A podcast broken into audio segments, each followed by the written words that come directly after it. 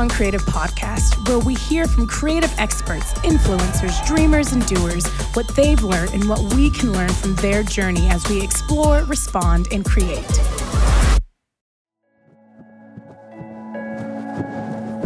Hey, it's Rich Langton here. Welcome back to the podcast. Last week, we had the Hillsong Conference, and it was a fantastic week. While it's happened in Sydney already, it's still yet to roll out across the world. So you've still got time to register and be a part of it in London for this year. And also, so great to meet some of you. Thanks for coming and saying hi. Thanks for giving us your feedback on the podcast. It's so great to meet you and to do this journey with you. Right now, as a result of conference and all that's going on here, we're in a season break. But during the break, our team are working hard on season six. We've got some great interviews lined up and some really good episodes looking at some topics that you guys have asked us to cover. So look forward to those. For this episode, we're going to bring you a taste of Hillsong Conference. It's one of the creative masterclasses with Chris Tomlin. This was one of our favorite episodes from season three, and if you haven't heard it, you're in for a treat. So, why don't we just jump into it?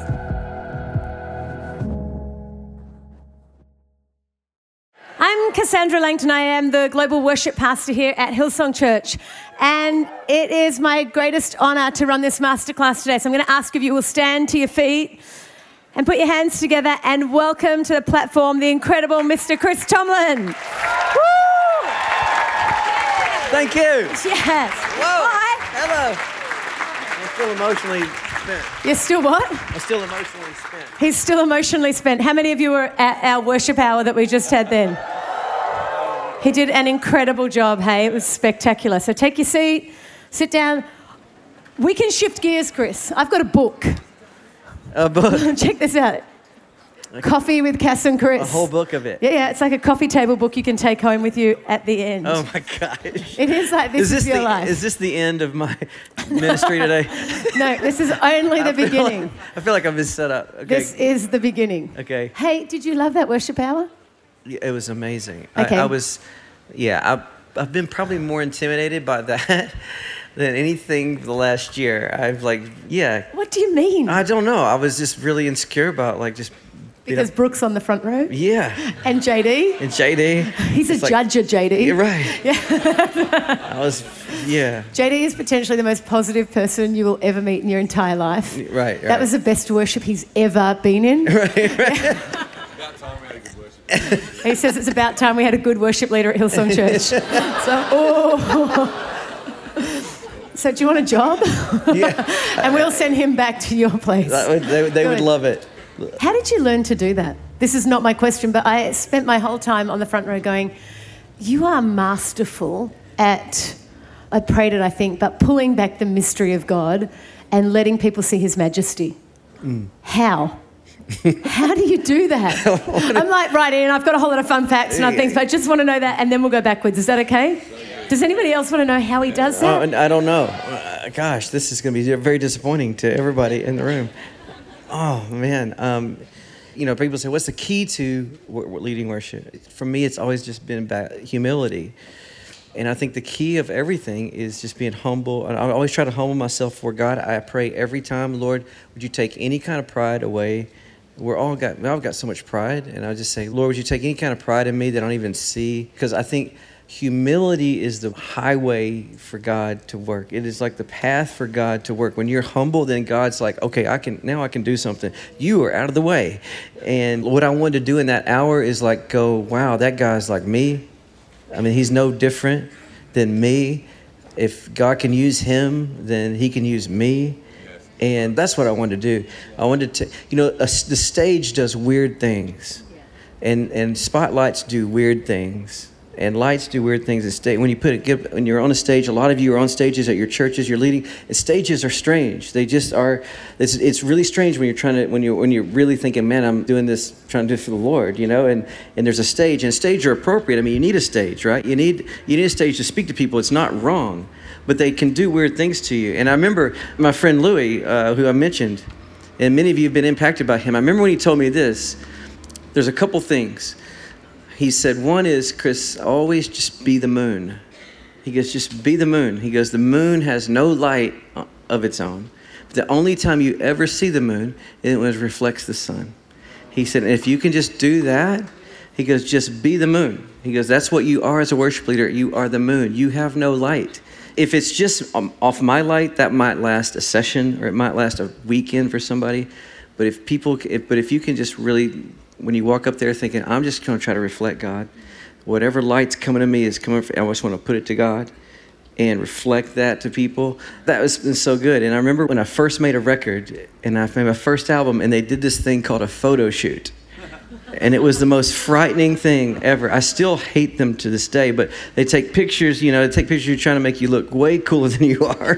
That's their whole objective. And I remember Louie put a no- I got a note in my Bible from him, and I still have it. And he said, Chris, today everybody's going to try to do this. They try to make you into something. He goes, I just want you to keep this in your heart. Always think of He must increase, you must decrease. He said, all day, when people are taking your picture, he goes, I just keep thinking, He must increase, you must decrease. He goes, because they can say anything they want on the outside, but you know what's going on the inside of you. And so I try to keep that in my mind. And that's what I help, try to help people do. Today, in that hour, I was like, Lord, if I can do that, if I can just, if people walk out of here going, wow, Lord, you are amazing, you can use anybody. And I love that. I feel like that is beautiful. Okay, fun facts. okay, I, Right, I like it. Right. Uh, were you born on the 4th of May 1972? Yes. Ooh, okay, good. May the 4th be with you. All right, That's my birthday. I was born on Star Wars Day. all right, all right. Did you, true or false, you went to the Nationals during university for comedy? Yes, I did. Shut up! I was I did comedy speaking in college. I did. Okay, all I, I said to Chris out the back, everybody tells me that he's so funny and I've never seen it. I never get to because you're a worship leader. You know, you're just trying to like help people to God. You can't. It's not really time to crack jokes, you know. But I always loved making people laugh growing up, and I, and so in college, the teachers like we do these things where you go and you actually do competitions, and you could do competitions in comedy speaking. And I was like, you can? I was like, man, I'm in. I'm in. And so they were like, let's do this. And so I put together this whole little routine, and. I Can you to- remember it? Uh, some of it, and we're not going on. into. We're Come not going on, into it. No, no, no, no, no. Just a little bit. No, no, no. It's bad. I, I thought it was. Just a little But can you imagine? But can you listen? Can you imagine? You are doing a comedy routine, and there is no audience but four judges, and you're supposed to be funny, and you're just looking at them, and they're just writing stuff down as you're thinking. And so I was doing this, and I made it. And I'm from, you know, I'm from a little town, Texas, never been anywhere. And I started winning all of the competitions. And I went to nationals in California. First time I've ever been to California. What I would do is I would make up songs on the. I would have my guitar with me, and so I had it. I just had a massive advantage to all these other poor guys out there because they they were they were up there with their you know doing their speech, and I had a guitar, and I would just make up country songs, and I would just make up uh, these really really random songs. And I'll never forget when I get in California, the judges are like judging, and they're like, I'm doing country and all this kind of thing, and they're like, man, you have the accent down. It's like spot on. And I'm like, bro, this is a real thing. And uh, and so. because the Californians, they did not know how to handle Texans. Okay, true or false, you've been married 20 years. False. It's good. False. When's your wedding anniversary? August 11th. No, it's not. Oh no, that's my that's my wife's birthday. Oh my god. Is this recorded? Yes. Jeez. November 9th is November 9th is anniversary. August 11th. November birthday. 9th, which year? Huh? 20, 2010. Very good. How did you meet? Oh my goodness. Okay. So I get to Atlanta. I'm going to Atlanta, help plant this church, and I play tennis. I love playing tennis. And my second day there, it's like my first weekend there, and I'm playing tennis with somebody. He goes, "Hey man, you need to meet this girl." And I was like, "Okay, I just got to Atlanta. Um, sounds great." And he's like, uh, "No, seriously, her name's Lauren. She doesn't stay single long. I heard she just she's single. We need to get this done." And uh, so I was Did like, you say she won't stay single she, long? she doesn't say single long. He Oh, goes, she doesn't. He goes, he goes this, and he just said, we need to, we need to do this. We need to do this. Apparently, all you know, she was like a prize for guys. I guess. I mean, everybody like, I want to be with Lauren, and so, and so I was like, well, okay, well, I don't know who this is, and so, um, yeah, we set up a blind date. This is a blind date, and uh, so I was like, well, I'm, I'm traveling. I'm traveling this weekend, playing somewhere. When I get home, let's let's do a double date. And so we did, and I would love to say that was all. That was just amazing from there on out, but uh, that's not how it went. And uh, Why? okay, this is not, this is Oprah. I didn't know that was Oprah. I thought this we were talking about something else. if she was here, we would have asked her, Yeah, yeah she, oh, she would. Oh, and yeah. she would tell. So um, I, I was a normal guy and just didn't and uh, just couldn't figure it out. And I was really slow. And she's like, "Look, man," she goes, "We're wasting time here. Are you, you are you do you like me or not?" And I was like, uh, and basically. Yeah, yeah, basically, and she's just so strong because I was just like, you know, uh, ah, yeah, I'm not, you know, I just got to Atlanta. I'm thinking, you know, what, who will I get to meet? You know, I just this is the first person I met, so I'm gonna keep my options open. You know, which is which is horrible. This is horrible. This is horrible. But I'm just being honest, and it's being real. And it's horrible. And she's like, "This is what you're doing. This is what you're doing." And I this that's not that's not me. I'm not into that. See ya. I was like, "Oh man." So I finally. Um, eh, it takes me a you know a couple months to go. I just lost the greatest things that ever happened to me. I just I knew it. I'm like, God, I am an idiot. And that's been a, I'm pretty much an idiot most of my life when it comes to this department. when it comes to this department, this is one place I didn't have never get figured it out. And uh, so finally I figured it out, but she was gone, right? And I just thought, man, if there's any way I could get her back. And so I, I, I get my speech together. And, um, and I know if I'm if I'm if I'm going in, if I know if I'm going in, it's got to be the thing. Where there's no playing around. It's not like dating. I got to be ready. So I have my speech together, and I call her, and she finally answers. She would never answer my calls. She would never take texts or anything. I would just I would always send out these little texts, these little these little things, just to just to make sure we're still out there. Hey, I'm still here. Never res- never responded. Well, one day she answers the phone. I called, answers the phone. She says. Um, I said, "Hey, can I just? I, there's a lot of things I need to tell you. Um, you uh, can I come by your house and just talk to you?" And she goes, "Phone's fine."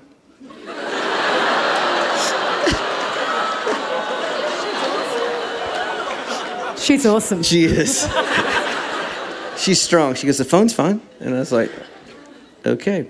And so I poured my whole heart out on the phone. I just poured it all out. And she said, "You know, Chris, I'm I'm over you." And uh, she said, "Exactly." Exactly what I feel. She goes, I'm, she goes, I'm over you. She said, I've, uh, you know, I moved on. I got, um, got this. You know, I'm dating this other guy, and uh, I think we're getting engaged and um, soon. And and I said, okay, well, let me let me just come in a different way. And so I, I, tried, I tried another another way, and she was like, I, Chris, you're not hearing me. I am over you. She said that. So much so that I said, I said, Lauren, you have told me five times on the phone you're over me. I don't really need to hear that again. And so I'm just. That means she's not. Uh, uh, does that mean she- Obviously. so anyway, so fast forward, I think it's over, la da da, and this, and then she had her parents had this ministry called Adventures of the Heart, and so I send this text out one day, just still trying to throw a line, just still throwing a line. I'm not giving up. I still throw a line, and I send out this text, and I said, hey, I hope everything is going well with Adventures of the Heart. I get a text right back, and she goes, how did you know? You are basically you are such a jerk. How did you know? That's what the text said so I was like, how did I know what? I thought she sent, and she goes, uh, we just broke up. And you sent me this about how's it going with your adventures of the heart. I'm not lying. She goes, you are such a jerk. How did, I cannot believe you sent that. And I totally was meaning, meaning about her ministry. And she thought I was playing on words, and I mean, and and so, I, so I said, Jody, you know this. I was like, inside, I was going, yes, yes. And so um, I was like, well, I'm really sorry to hear that. You guys are broken up.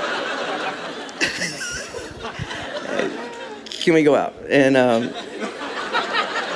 and so ended up, uh, yeah, ended up, and, and that's that's set us on the course to get married. I mean, I knew if we get if we get back together, this is it. And sure enough, God God is so good. Thankfully, man, she's the best thing ever happened to me. I mean, by a million leagues, and so grateful that God just knocked me over the head quickly enough to figure it out. So then, two girls, I have two girls now, Ashlyn and Madison. They're Yep. six and three, and uh, it's just amazing. One I- Grammy? What's that? One Grammy? One. 23 doves? you are you're moving fast. Two Billboard Music Awards? Yeah. And now you're going to tell me about your life in five chapters. What? Ready? We're just shifting gear again. Okay, gosh. All right, now it's going to get serious. Okay. It's been fun. Okay, it's been fun. All right. Oh, that's over. Got it. Yeah, got it? Got it. All right. Tell me about the worst week of your life. The worst week of my life. Yep. Yeah, this might be happening right now. This, this right. This has just started. I'll let you know at the end of the week. a whole lot worse. Um, no, right. gosh, the worst week of my life. Nothing like sharing with a thousand close friends, right? Yeah, I mean, uh, thinking through uh, many bad weeks. Um, Want to start with the best week of your life? best week of my life. That's pretty easy. I would think when uh, Ashlyn was born, and I've always heard that. You know, people were like, the greatest thing that happened to me was when my child was born. And being, I was single so long, and like, you know, I didn't have any of that figured out, as you, as you know now. And I would always tell, I would always think this way. Uh, people would say, "Man, the best thing ever happened to me is when my child was born," and I'd be like, inside, I'd be like, "You need to get a life." I was like. I was like, these people need to get a life. There's there's so much amazing things out there to do. Like having a kid, is that the best thing? And then when Ashlyn was born, and I was on the, I, I remember just being on the floor. We had this, we, we, we it was in the hospital, and you have this um, midwife there as well helping you.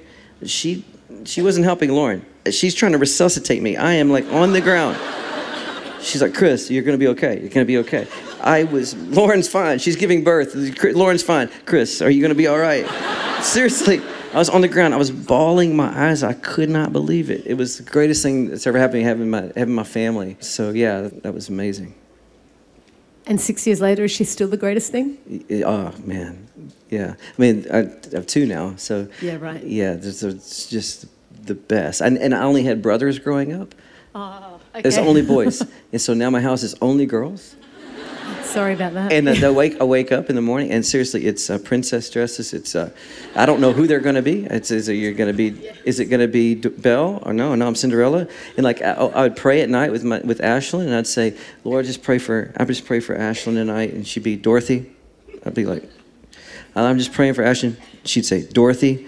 She wanted to be Dorothy that day, and from Wizard of Oz. And so I did not know. And so I was like, oh, Lord, yeah, bless Dorothy tonight. And she, she's like, thank you. And like, uh, it, and that's my life, man. Every day, it's like they don't. We want. We can't get them to wear any kind of clothes that are normal. It is like whatever Disney puts out. It's Elsa. It's Anna. They got Elsa and Anna thing going on. It's just like that around the house, and it's amazing. And so I, I it's amazing. Having only brothers, being scared of girls, it's been unbelievable. It's been an unbelievable thing. All right. What are you enjoying working on right now? Oh, you know, I started this little thing called Bowyer and Bow, and it's uh, which uh, Bowyer and Bow. It's a little imprint music thing. Um, it's not really a label, but it's just a partnership. Um, and I thought, if I ever get a chance to find somebody that I really think is the next that I could really put my life into and say, hey, come along with me. You, you've got it. I look, I see you, and you, you've got everything it takes. You got, you, you just got this, just gifts from God. I, I want to help you. That's what I- started. It's called Bowyer and Bow, which a bowyer, the, the bow. Obviously, we're talking about bow and arrows, and a bowyer is a bow maker, like a luthier is a guitar maker. So it's a bowyer and bow, and it's and the the byline is the maker and the instrument, and just talking about how you know that's really, and I would say the songs are the arrow. You know, the, the songs are the arrows out of the bow, right? We say that a lot, but that kind of encapsulate everything that I think about what this is about. The we're the instrument of God, and, and so I have this little this project going that I, I'm I'm more excited than my own music. I've been working on my new record right now. A new I think this is record 13 or 14. With with this Bowyer and Bow thing, I um, I've got this guy Pat Barrett is his name, and he's he was the guy who was one of the writers of Good Good Father that I mentioned. And I just like, man, people need to hear your music, just what is coming out of you, because it is so special. And he's one of the most special guys I've ever been around. And so um, Lauren, Lauren, my wife, she's like, "Man, you're more excited about his music than your than your own." And I was like, "I am," and I just I love it. I, I love it. I just love just encouraging him, helping him, um, just in the direction of what's to come. And so I'm looking forward for people to hear that and see what he's going to do. Like he's a you know a generation below me, younger than me, and and I just I love that. So how do you input into him? What does that look like? What does your relationship with him look like? Well, I take him with me on tours, and he goes with me on when I'm when I'm traveling, and we we're just together all the time and talking through what all this is. And he's done it for a long time, but never by himself. And um, so I'm always just trying to encourage him how to how to, how to lead and and what you know what that looks like. What you know. Before, and use to encourage him to use use his gifts. And then in a, in songs, we're always getting together around songs, and I'm just kind of helping shape the songs. And he's an amazing guy. He doesn't need any help. He's ahead of me already in family and in marriage. I mean, I'm learning from him. But from for me, it's just like um, I feel like my role is to help people. You know, to whatever crowd comes to my concerts to point the finger and say, "Hey, here's the next guy coming along. You need to pay attention to this guy." He's he's going to lead the church in a great way. So that that's kind of what I'm doing.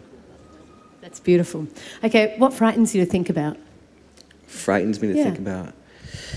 Um, I think the thing that would frighten me the most is to do all these amazing things and get to travel and do all these amazing things and have all these great tours and all that, and yet not be a good husband or dad and lose my family. I think trying to figure out the balance of it because I've always, you know, like I said, been on my own most of my life, and I could just go and go and go, and now I got these two little ones looking at me, and you know, and, and I can't just go and go and go, and the most important thing is is uh, is my family, right? And so, what does it matter if you get all these things and you win all these awards, and then at the end of the day you lo- you lose that? And so I've realized this in an amazing way that when I became a dad, that that's the one thing in life you can never stop doing. You can stop doing everything in life. You can stop your marriage. Heaven forbid that never happen. And that's but people do. You could, I could stop playing, I could stop touring, but I'll never stop being their dad. I'll never that that's for life. And that's for until I'm in the grave. I'm their dad. And I've and that is such a massive responsibility and a beautiful responsibility, and I love it, but it frightens me that I would that that would be the that would be the greatest fear of my life to lose to mess that up in some way. All right. Um, on the other hand, what inspires you the most at the moment? What inspires me? Man, that's a great. Um, I love getting out on uh, hikes. That's my thing right now. I'm so inspired by hiking in the mountains.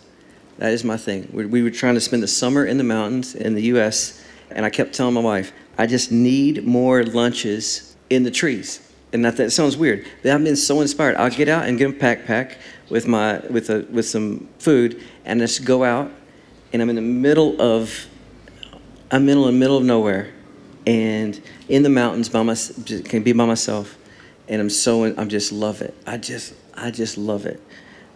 And I, I love I, am so I'm so I don't know why I'm so moved I'm so wound up about um, mountains and just being out in the mountains and being in the rivers and all that. I just love it. So so just last summer I was sitting out in this I had this beautiful day. I took my backpack out had my lunch out. I was sitting on this rock over this lake and I'd, I'd hiked for about an hour and a half up this place. And I was sitting back. It was sunny. I was just like oh this is great Lord I was just having my time and I just happened to look behind me, and it the the sky is as black as I've ever seen it, and it is coming right over me. And I'm like, oh no, I, I've been walking for a couple hours. I'm about two hours away from the car, so I said I got to get out here. So I get I I start going, and it starts. I'm by myself. It is thundering, lightning, hail starts coming where I can't get away from the hail. It's like it's like golf balls, and I'm doing this, and it's just hitting my hands everywhere. It's like I'm just everywhere. It's just like I'm just getting pelted everywhere, and I'm just like, and I find this massive boulder, like, and this massive boulder that has this like cutout, and I just go and lay, and this, and I keep thinking I'm there for 30 minutes while lightning is coming everywhere, and I'm just thinking how did I get here? I was just like, that's what I was thinking. I'm just laying by myself. I'm like, I'm never going to see my family again. I'm like, this was, I'm just laying under this rock. I'm thinking if there if there are rattlesnakes around here, this is not gonna go well, and just by myself. And but that was like I was I just love I don't know what it is in me, but I, I'm I get so inspired. So when you say that, I immediately think about that. Last week here in Sydney, we had the Hillsong Conference, which every year is a highlight for our church and for everyone who attends. Man, it was fantastic. The speakers blew it out of the water, and I'm so glad that I got to be a part of it. At the conference, though, we did some live podcast episodes, and if you missed those, we recorded them on the Hillsong Backstage show.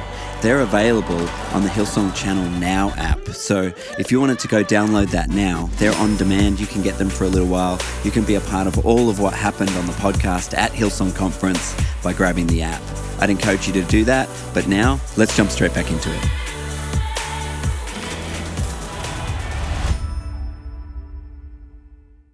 As creatives, we often get asked about our creative process. So, like, what does your creative process look like? How do you guys come up with albums? How do you do that? You just said you're working on your 13th album. Yeah. So, can you give us a little bit of an insight as to what your creative process looks like? Mm. Do you collaborate? Are you a mm. lone ranger? How do you pull this together? Yeah, for the longest time, for most of my life, I was by myself. I didn't know anybody. So I would write these songs, and I was writing songs alone. And then I started getting to meet people and, and get in relationship with people. And, and, and so I started collaborating. And I think the creative process for me is very much a, a, a collaborative process. And that's where I found the strength and the power of in of the probably the last decade of, of my music has been very collaborative, and I love finding even even like I said with Good Good Father, I love finding a great song too, and that's a very creative thing for me. I'm always looking for a great song that I can champion in that way. But yeah, there's for me in songwriting, I have my like a lot of people, my voice memos on my phone are just filled up with all kinds of things. I used before voice memos. I used to leave a, a voice. I used to leave a message to myself. I'd call my phone, and uh, I would leave a voicemail. I was like, "Hey, Chris, this is Chris. Um, we, we and and I would just sing this. I'd sing a thought into it because so I could keep it and have it. But I have all these little thoughts, and I come together. And for me, I've tried now with um, as so many people relate to this as you're as you grow and you have a family and things more things come and so for me it's about scheduling and i heard somebody say this and it said if it's not on the calendar it's not real and i was like wow that's so true I, you can just say hey i'm going to do this but if you really put it down on your calendar that's so I'm, i calendar things out i'm like okay next week tuesday and wednesday i'm going to do this i'm going to make sh- um, this is my time for this so i try to be really structured that way With writing? Yes. No, no, but, but like we're bringing my eyes. I have all my ideas that just come in random times. Right. But then sit down with them and work them out. You can do that like nine to five, Monday to Friday? Yeah, I don't. I don't. In the middle of the night, I'm no good. I'm in the middle of the night. I'm no good. I, I, I like. I like working during the day. Or yes. Um, JD's wondering if you can come and teach our crew how to do that.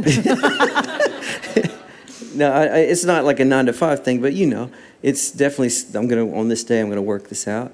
I'm gonna sit. Maybe I make an appointment with a friend. I bring in a song idea, but it's very important for me to have it on schedule and not just say, "Let's do this sometime," but be very. do you have favourite people you like to write with? Oh yeah, Who? JD. No, no, we never, no, we've never written a song together. Why?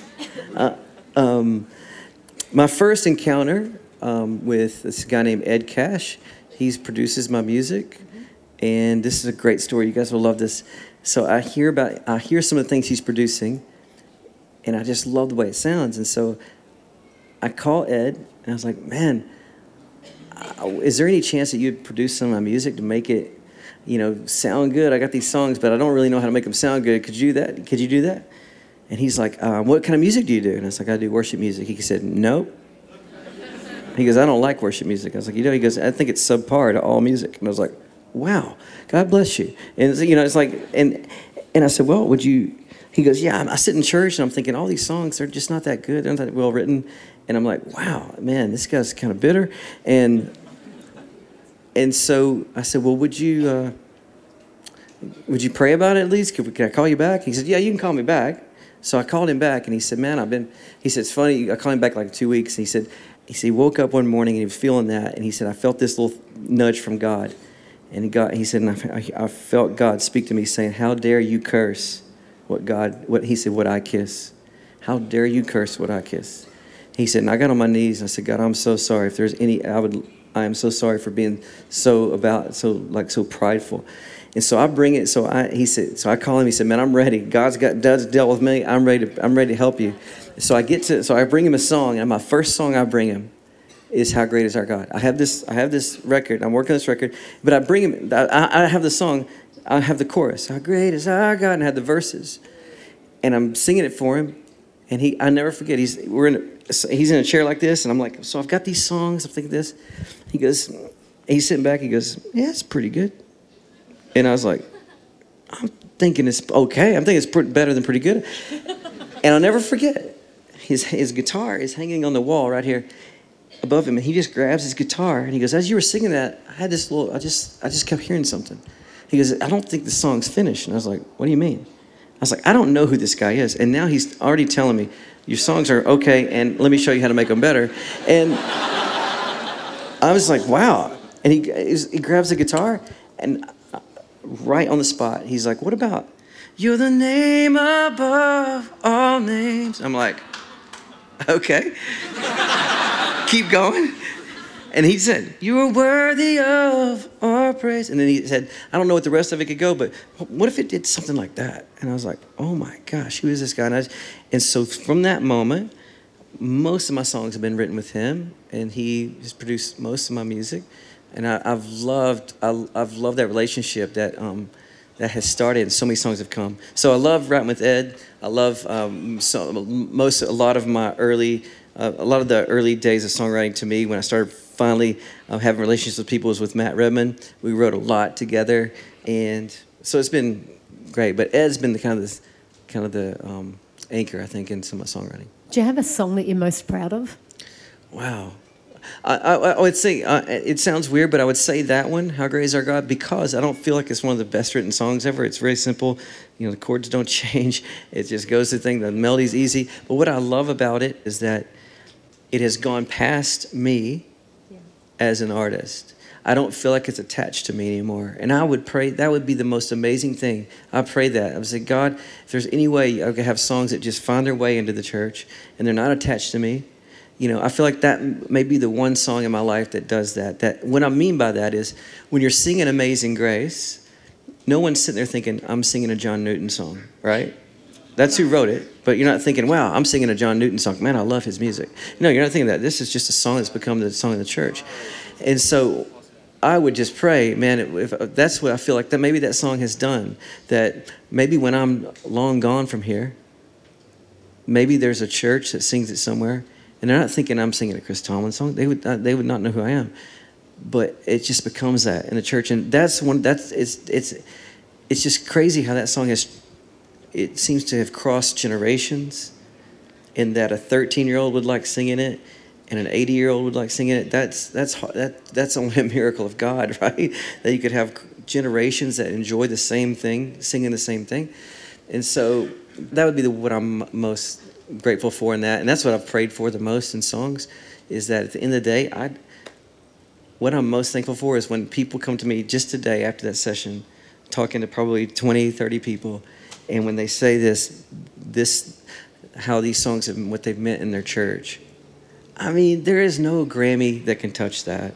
There is no radio number one hit that can touch that. Is so lame compared to thinking that, man, in the church, some people in the church are, are this is helping them worship God. And I pray for that. I just, I always pray. You ask me the creative process, it's really simple for me too. I pray and say, God, would your presence touch these songs? I said, if because I think about when Moses, when, when God called Moses and he said, if your presence doesn't go with me, then don't, I don't want to go. And I kept thinking, okay, he said, for what will distinguish me among all the people of the earth? And I started thinking, what will distinguish my songs from every other song out there? The presence. of, If your presence would touch it, I haven't invented. I'm not. I've never. I've not invented new chords. I don't have new instruments that no one knows about.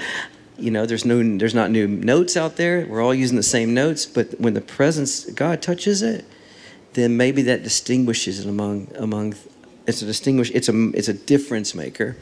And so it's simple. So I pray, I pray for the, I pray for that. And I, you know, written hundreds and hundreds and hundreds of songs, and a few of, maybe just a few of them would have that. Do you ever get surprised at how God uses the songs? Oh, yes, Right. yeah. And do you get letters from people who tell you about where songs have landed and what they've done? Oh yeah. yeah. And is there a story that stands out in your mind? I think um, it's it's usually meeting people afterwards, and there's two stories in my mind. Um, that that one is um, this kid who has to wear. Um, he said he's he was probably 10, 11. And it was after a concert, and his parents brought him back, and he said, "Hey, uh, I have all he had all these problems, and he has to wear this. He has to go in this machine every week." that does all this scanning and all these th- radiation things. And he has to wear this metal. He's 10 years old. He has to wear this metal mask that like they strap down his face. You can just barely breathe through. Can you imagine being 10? And they put you in this little tube, and he has all these things. And and his dad says, "We just want you to know that before every treatment, he plays Angel Armies, God of Angel Armies, as loud as we can play. He goes, it's the doctor turns it up as loud as he can play it. He goes, and that's like his strength going into that. And you think, how do I get to do that? But like, that's serious. How do I get to be a part of that? And um, on a on a lighter note, I was last last tour. I was really sick. I traveled all day and I was throwing up everywhere. And I was like, I don't know how I'm going to do the concert tonight. I was sick as a dog. And I come off and they're like, Hey, um, I said I can't do really meet and greets with people because I can't touch. If I touch them, everybody's gonna get sick. I can't touch people. And they said, Well, there's this one kid who came a long ways and um, he. Uh, you need to meet him. And sure enough, they bring him in, and he's he's in this wheelchair and he can't move. And uh, they had told me they'd asked me, "Is there any songs you want to not do tonight?" And I was like, "Yeah, I'm definitely not going to do God's Great Dance Floor tonight because if I do that, I'm going to throw up on everybody in the place." Because I can't just stand there and sing that song, you know. It's we're going for it, and I said I can't do it tonight. They're like, okay, yeah, don't do that one. Like I talked to this kid, and I meet this kid, and he can't, and he's can't move. He's like an, um, a paraplegic kid, sweet kid, and we're talking. And I'll never forget. I was like, I said, "What do you want it to be?" And, and he can't really talk, but he can just do this, thing, and his parents can understand him. So he would say this thing to his parents. And he said he wants to. He had a guitar on his lap. He said, "I want to be a worship leader." And I was like, "You do?" And I was like, um, "I was like, well, buddy, you already are." And um, um, you don't have to play this guitar to be a worship leader. You, you already are. And I was trying to encourage him. I said, What's the one song you want to hear tonight? And he said, uh, and his parents said, and he said, God's Great Dance Floor is his favorite song. I'm like, Oh my gosh. And so I'm just like, I, and seriously, I'm throwing up. I'm, I go back to my bus, I'm throwing up. I'm like, How am I going to do this?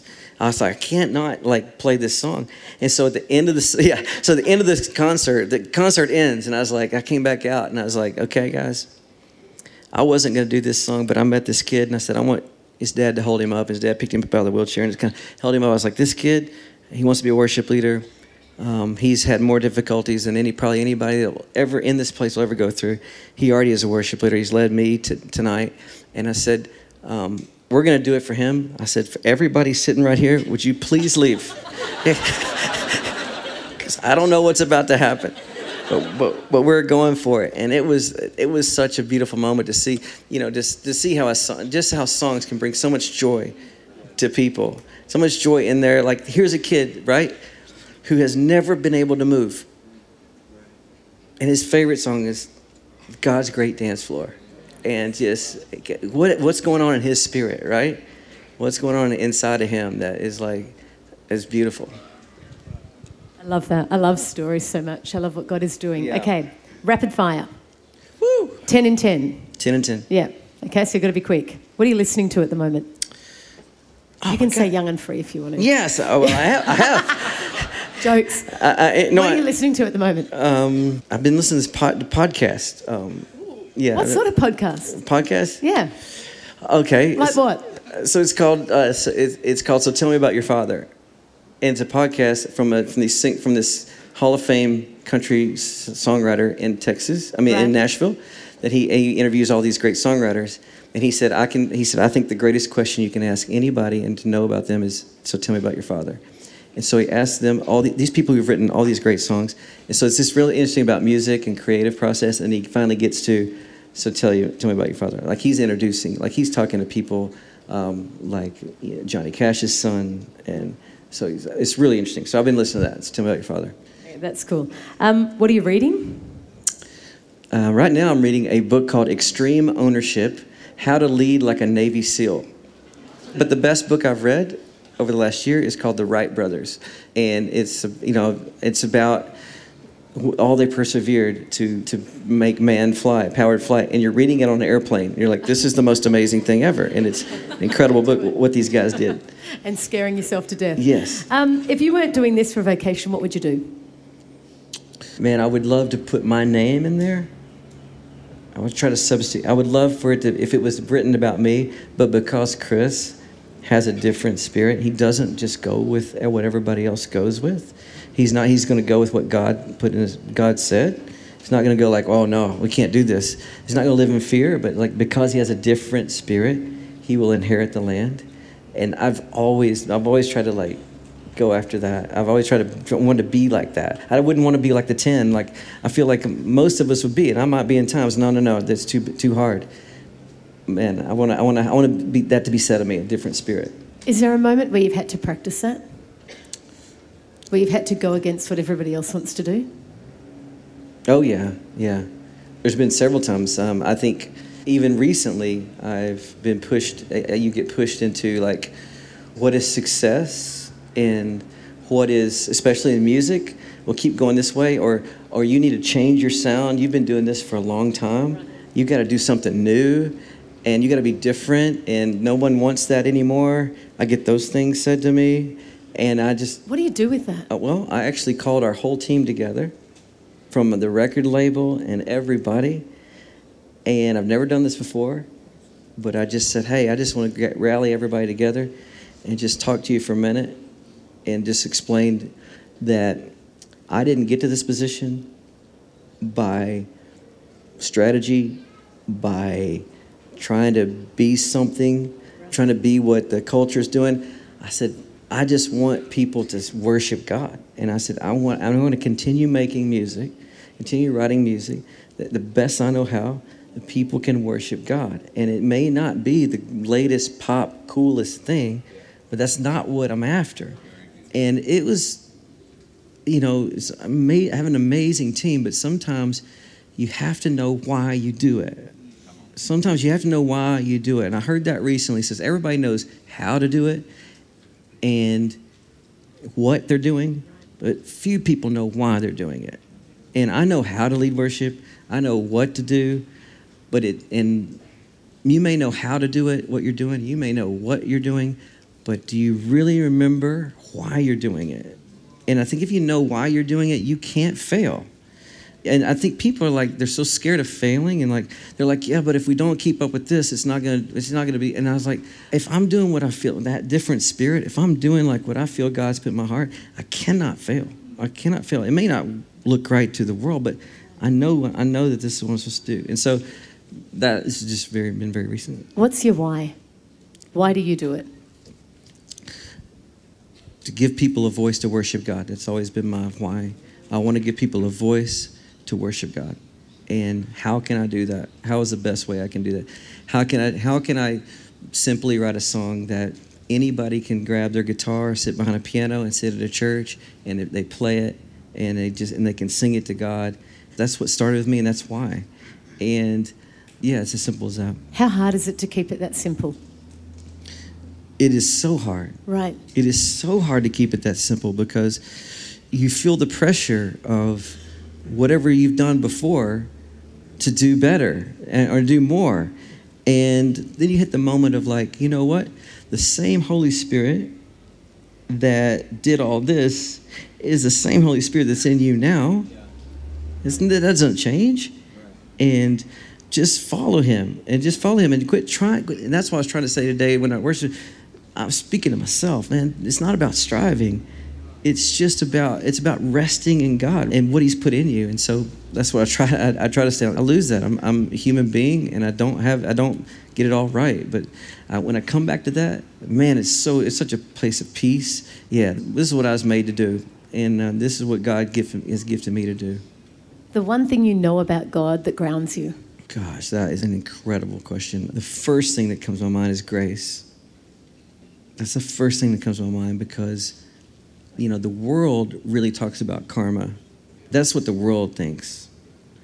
And I love how God is so upside down and so different with grace. Karma, you know, is like whatever you do is going to come back at you.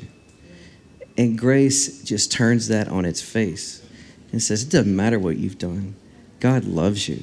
And it's just goodness coming. And that is like,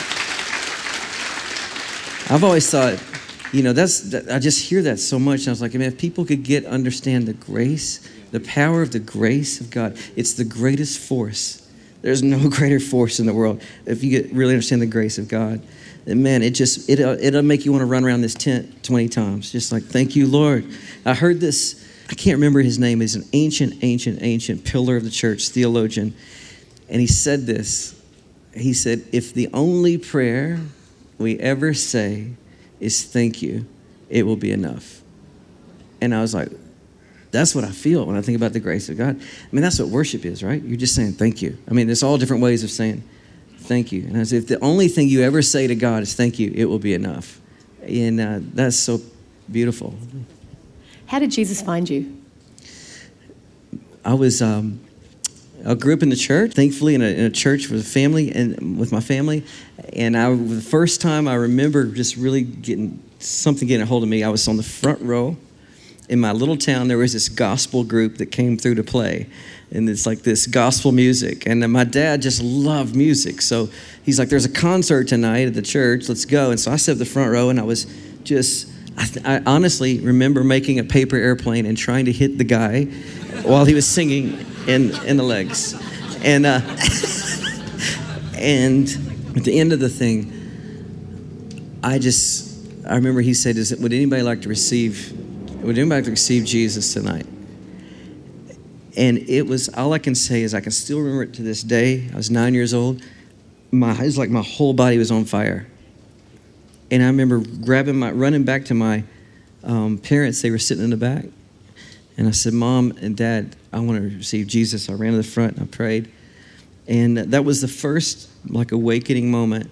And then the most amazing thing, a few years later, I'm in my youth group, and they were singing all these worship songs.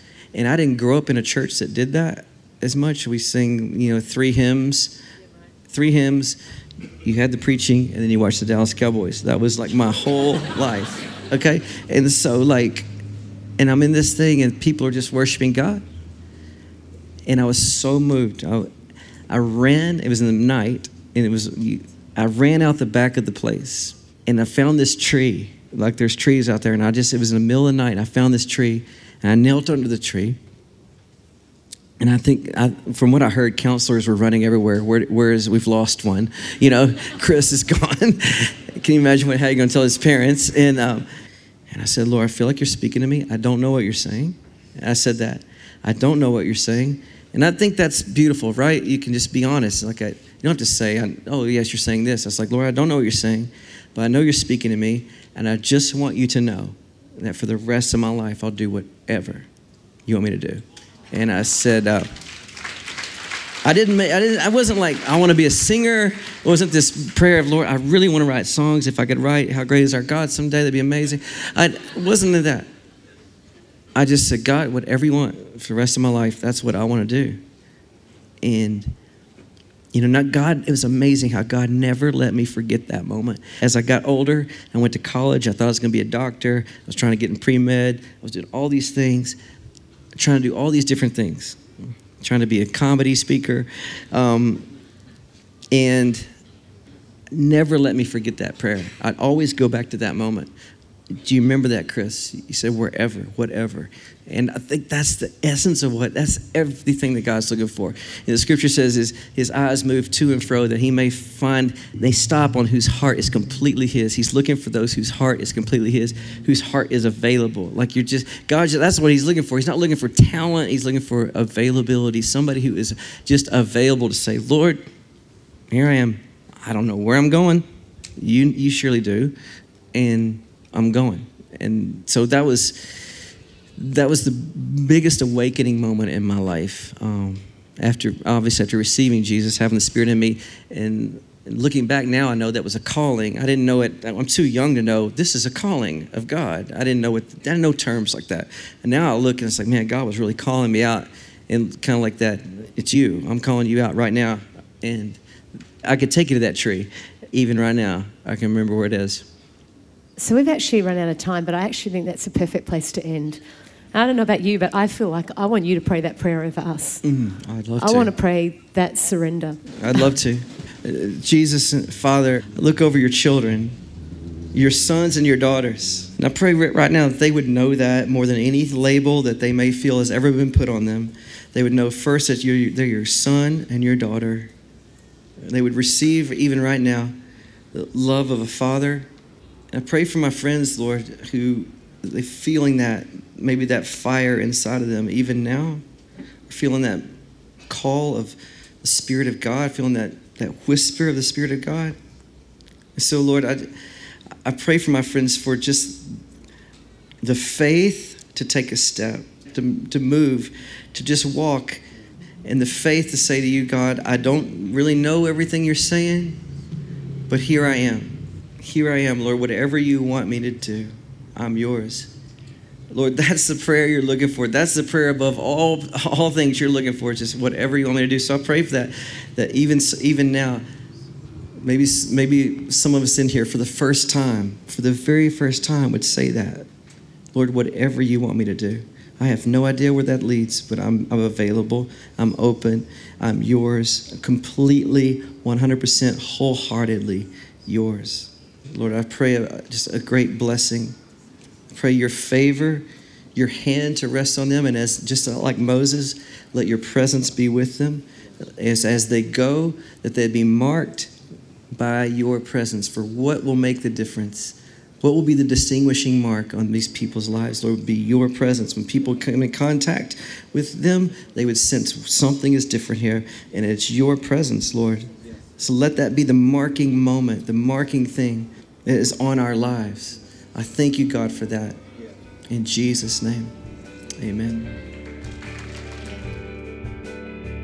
That's it for today's episode. I hope you've enjoyed it and it's been useful for your journey. If you haven't already, I'd love to take a minute just to encourage you to subscribe. When you do that, you become part of our growing community of creatives who are trying their best to live out their faith through their creativity. So join us anywhere you find your podcasts, subscribe, and then you won't miss out on anything. And I always love to hear from you, so please write us a review on Apple Podcasts or iTunes. It helps with the visibility of the podcast and it lets us know what you think, what you're enjoying, and where we can go with the podcast in the future. Aside from that, you can write to me on Twitter at Rich Langton, and we'll talk to you next time.